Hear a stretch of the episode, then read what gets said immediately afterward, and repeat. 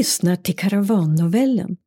Här följer en inläsning av novellen Insektssamlarens dröm av Andrew Solomon i översättning av Birgitta Wallin. Andrew Solomon är en sydafrikansk författare som rör sig inom flera genrer.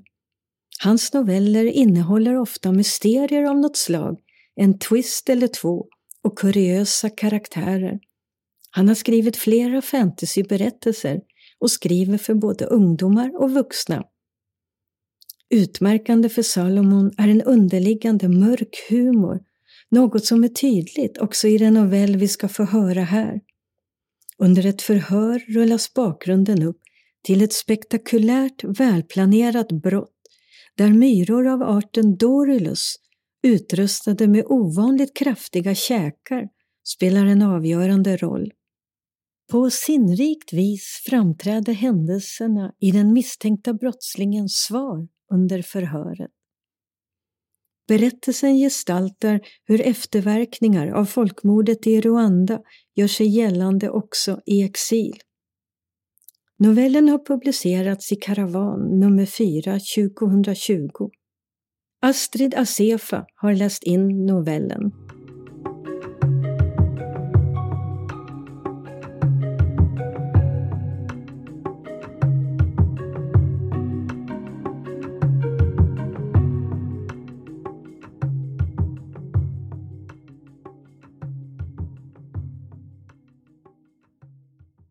Insektssamlarens dröm. En novell av Andrew Salomon. Utskrift av den misstänktas redogörelse. Ärendenummer 0829 05 2016. Inspelat den 29 maj 2016 på Greenwood Parks polisstation. Brottsbeskrivning. Överfall. Försvårande omständigheter. Suncoast Filmcenter. Förundersökningsledare Komalo D, polisinspektör. Anteckningarna ska sammanställas med utskriften av förundersökningsledarens frågor. Jasmin Ingabire 44 Rwanda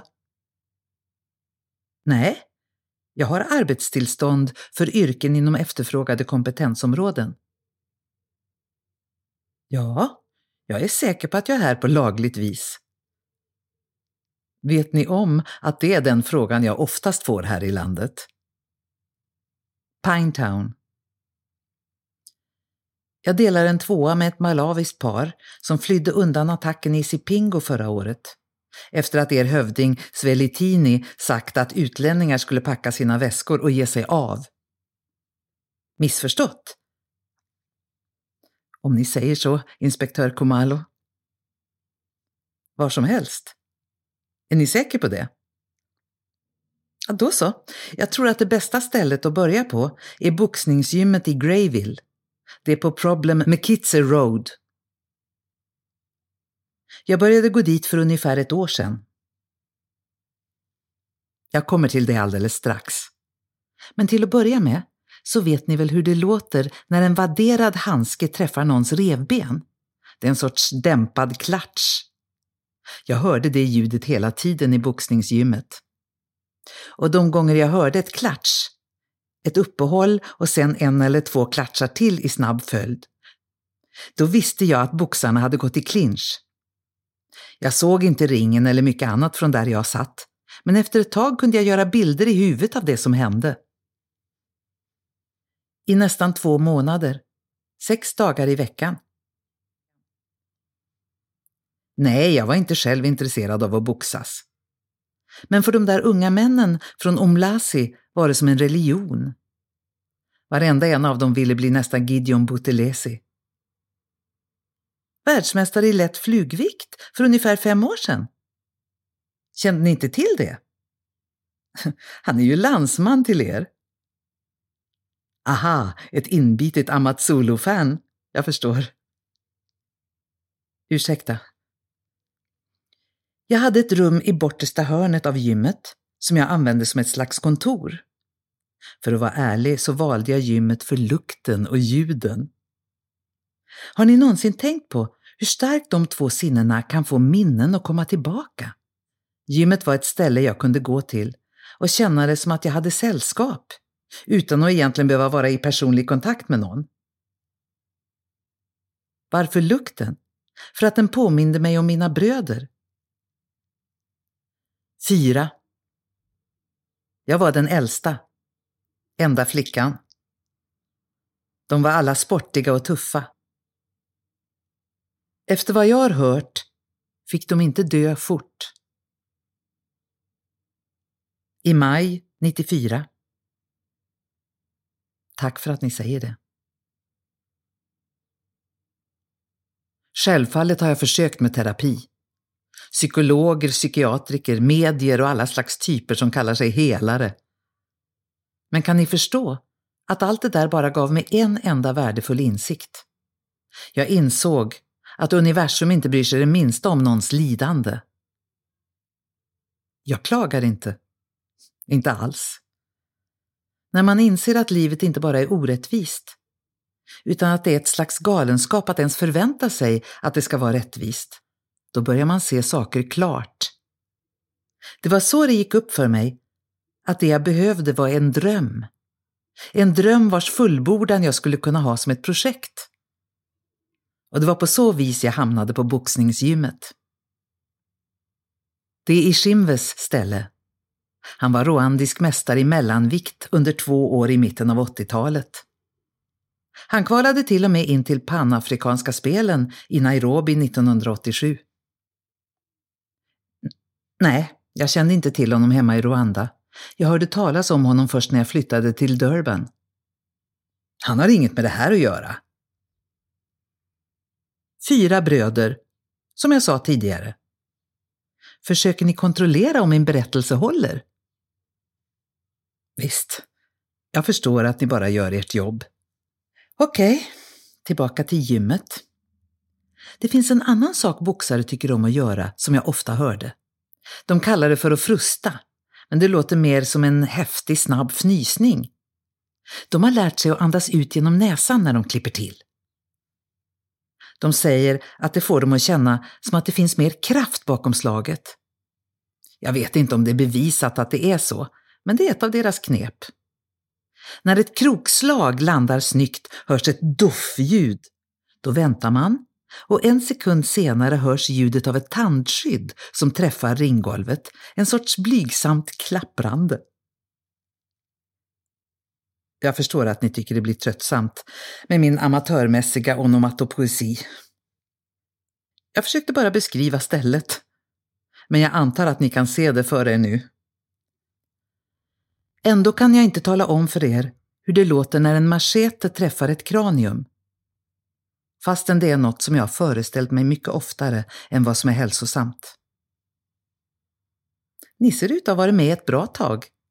Ni kanske vet vad det låter som. Ni har rätt. Det är, det är inte ni som blir förhörd, polisinspektören. Lite grann. Men jag har svårt för att lära mig nya språk. Till och med när jag tycker att mitt solouttal är perfekt blir jag fortfarande kallad Makwere Kwere. Jag vet mycket väl att det inte är något trevligt ord. Det har inte hindrat någon från att kalla mig så. De andra på boxningsgymmet kunde inte se mig eftersom jag, som jag redan berättat, hyrde ett rum i en undanskymd vrå.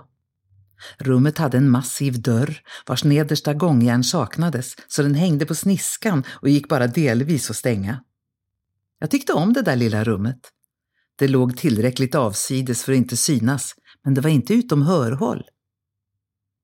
Jag ville inte att någon skulle veta var jag bodde för att inte äventyra mitt projekt. Det var förmodligen ett utslag av paranoia från min sida. Men jag tror det är bäst att vara försiktig.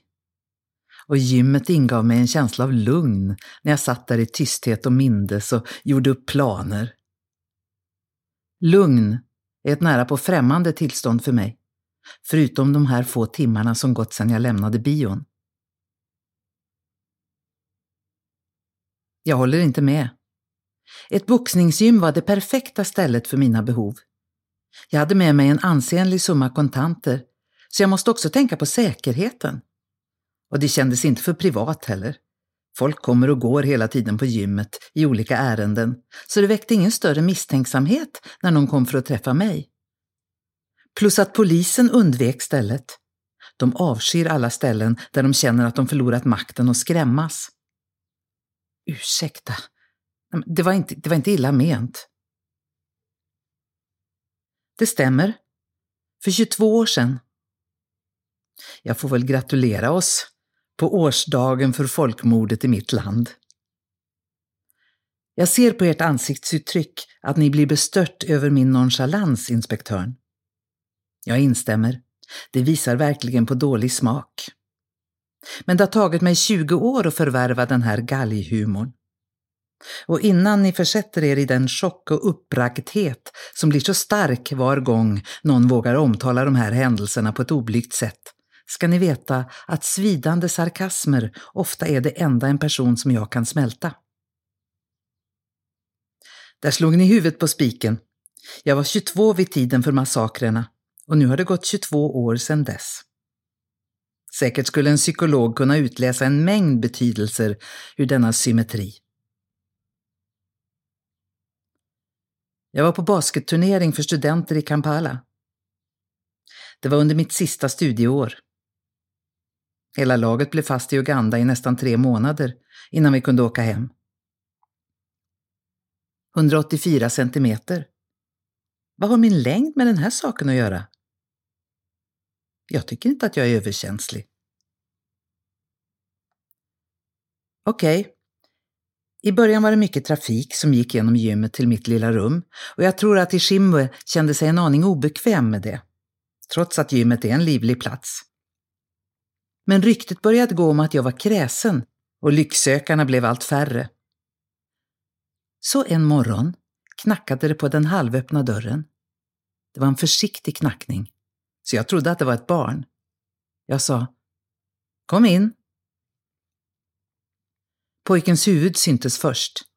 Sen hasade resten av honom sig in. Jag minns att jag kände mig lättad över att det var ett barn. Nej, de ställer ofta fler frågor än vuxna. Men frågorna är annorlunda. Det värsta är när folk känner till mitt förflutna och tycker att det berättigar dem att fråga mig vad de vill om det. Som om vi tog del av någon slags gemensam terapisession. Och som om det som hände min familj skulle göra mig till expert på mördande i parti och minut. Till exempel ber de mig förklara skillnaden mellan Interahamwe och Impusa Mugambi, som om det som skiljer två mordiska miliser åt har någon betydelse överhuvudtaget. De talar om för mig att KwaZulu-Natal också är en farlig plats. Skulle det vara någon slags tröst? Pojken kom in på mitt lilla kontor och sa Du är entomologen. Jag blev förvånad. Vanligtvis är det fruntimret med småkrypen eller insektskvinnan. Han satte en skokartong på bordet. Någon hade gjort hål i locket. Jag lade märke till att hans ena hand var täckt av svartblåa bitmärken. Men jag försökte inte hoppas för mycket. Jag frågade honom vad som fanns inuti kartongen. Han svarade inte på en gång. Efter en kort stund tittade han upp från kartongen och mötte min blick. Han sa, det är det som du letar efter. Jag gillade den här pojken. Jag tog tag i kanten av locket. Ni förstår, fram till den stunden hade jag ägnat enormt mycket tid i det där rummet åt folk som hade kommit med allt möjligt förutom det jag ville ha. Jag hade spridit ryktet att jag var villig att betala bra och det skapade förstås ett stort intresse. Jag lyfte på locket. Där låg hon, i ett bo av smutsig bomull. Den jag hade väntat på en vandrarmyrdrottning av släktet Dorilus, lika lång som min tumme. Jag frågade honom vad han ville ha för henne. Han svarade med en optimistisk siffra. Jag försökte inte pruta. När jag räckte över sedlarna rynkade han pannan. Jag frågade om han tänkte att han, eftersom jag var villig att betala utan ackorderande, skulle ha bett om mer. Att han skulle ha sagt en högre siffra från början. Han frågade om jag skulle ha betalat mer. Jag ljög och sa nej. Han tog pengarna. Innan han gick stannade han till i dörröppningen. Sen harklade han sig och frågade om jag var en häxa. Jag minns att jag skrattade åt hans fråga. Jag hade undrat hur lång tid det skulle ta innan ryktena satte igång, som de alltid gjorde när en person, och särskilt när den personen var en kvinna, gjorde något utöver det vanliga. Som att hålla sig undan på ett boxningsgym och vara beredd att betala för en högst speciell insekt. Jag sa till honom att jag var forskare, men att det skulle ha varit så mycket enklare att vara häxa.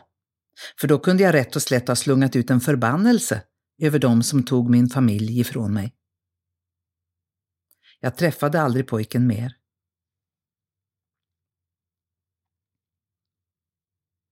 Jag känner ett starkt obehag inför smärta. Också inför tanken på smärta. Annars hade jag letat efter en själv. Det har inte alltid varit min största fasa. Men neurosen satte fart efter 94 och den har bara blivit värre med åren. Soldatmyrorna har kraftiga bågformiga käkar och de biter mycket hårt. Men det är inte bara det, de sticker också. När en myra biter tag och sticker till är det som att få ett par fiskekrokar inkörda i köttet samtidigt som man blir genomborrad av en vitglödgad strumpsticka. Så det var uteslutet att jag själv skulle ge mig ut för att hitta en drottning. Jag uthärdade inte tanken på att behöva gripa mig an soldatmyrorna för att få tag i henne. Dessutom hade jag inte bråttom. Jag hade gott om tid och fann ett visst nöje i processen att bygga upp en koloni från grunden. Tid är den främsta tillgången för de som är helt ensamma. Förlåtelse? Jag har försökt. Läst böcker och gått med i stödgrupper. Jag fick höra att allt sammans förmodligen var del av en större plan och att nu var det tid för läkning. Visste ni att det finns sju faser i sorgen? Jag ska inte trötta ut er med dem alla, men meningen är att man ska ta sig hela vägen från fas 1, chock och förnekelse, fram till fas 7, då man förväntas ha uppnått ett tillstånd av acceptans och hoppfullhet. Som om sorg bara var ett besvär man kunde behandla som en ovälkommen gäst. Något att stå ut med ett kort tag innan man kastar ut besökaren. För gör man inte det förvandlas sorgen till en skamlig hemlighet. Hoppfullhet framstår som ett slags pris att ta emot, som bevis på att man mognat. Vad de flesta människor inte förstår är att hämnd inte bara handlar om vilka följder den får. Och för att vara uppriktig så gillar jag inte riktigt ordet hämnd. Jag föredrar att tänka på det som en vedergällning. För mig är det i alla fall en skillnad. Jag kom fram till det genom att betrakta vedergällningen som en resa. Är det inte så man gör inom populär psykologi idag? Ni vet, exempelvis bantar inte folk längre eller äter hälsosammare. Nu för tiden påbörjar de en viktminskningsresa. Nej, nej, jag försöker inte alls antyda något. Ni ser bra ut. Som jag sa fick jag en viss tillfredsställelse av det som hände på biografen. Men jag fick också ut en hel del av processen som ledde fram till det. Det fanns en känsla av meningsfullhet i planeringen och i utförandet. Det var det som fick upp mig på morgnarna. Som fick mig att fortsätta mata kolonin och som fick mig att glädjas när jag såg dem föröka sig. Jag hade inga illusioner om att jag skulle känna mig helad och fylld av hopp efteråt. Jag tänkte faktiskt inte alls på vad som skulle komma. På att jag skulle sitta här och prata med er, inspektören. D O R I L U S. Ni kan bara skriva vandrarmyra om ni vill. Jag har berättat för er om deras bett och stick. Jag skulle kunna säga att de förorsakar en sån smärta som man inte önskar sin värsta fiende. Men det vore oärligt med tanke på att det var precis det jag var ute efter. Vet ni om att massajerna använder dem som suturtråd? Den som har ett djupt sår kan sy ihop det genom att låta myrorna bita längs med kanterna av såret och sen rycka loss deras kroppar. Huvudena håller ihop såret. Jag blev förbluffad när jag hörde talas om det. Okej, tillbaka till boxningsgymmet en sista gång. Efter att jag hade fått drottningen packade jag ihop de få grejer jag förvarade i rummet. Jag tvivlade på att jag någonsin skulle komma tillbaka till gymmet och det har jag inte gjort. Jag tror att Ishimue var lättad över att se mig gå. Även om han aldrig skulle erkänna det. Jag åkte hem och började lägga grunden till en koloni. Oskyldiga människor? Helt uteslutet. Ingen av dem som satt på biografens bakre rad var okänd för mig. Om så hade varit fallet, då hade jag varit en solklar kandidat till en plats på mentalsjukhuset. Nej, polisinspektören. Det var våra gamla grannar från Kimihurura. Förorten till Kigali som vi bodde i. Jag har hållit ögonen på dem under en lång tid. Kan ni begripa att då, 94, var vi förmodligen den enda moderata Hutu-familjen på hela gatan. Inte jag heller. Men utifrån vad jag kunnat lägga samman var det allas uppfattning när milisen kom. I alla fall gjorde de inga försök att stoppa dem. Jag åker inte tillbaka. Jag har bara varit till mitt föräldrahem en gång sedan jag återvände från Uganda. Den dagen steg jag ut ur huset med en låda fylld av minnessaker. Jag sålde det. På sociala medier. Förr var det svårt att hålla koll på vad de tog sig för. Men så, för ungefär två år sedan, startade de en hemsida för sin filmklubb. Vem som helst kan gå in där. Jag visste när och var de gick för att se en film och jag visste vilka som gick. Det var förstås en chock för mig att upptäcka att de hade flyttat till samma stad som jag. Men jag tog det som ett omen att de också var i Durban. Ett slags tecken på att det tillfälle jag ansträngt mig så för att inte ens fantisera om nu hade uppenbarat sig av sig självt. Vanligtvis en gång i månaden.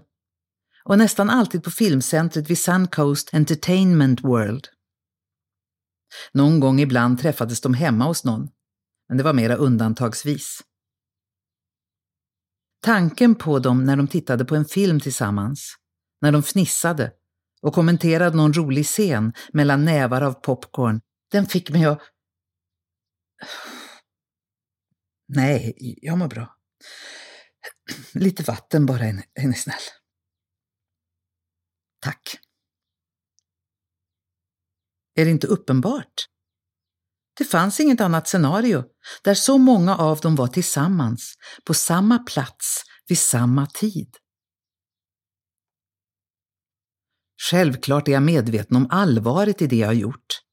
Men med tanke på vad de blundade för är det kanske ändå att betrakta som en liten hämnd.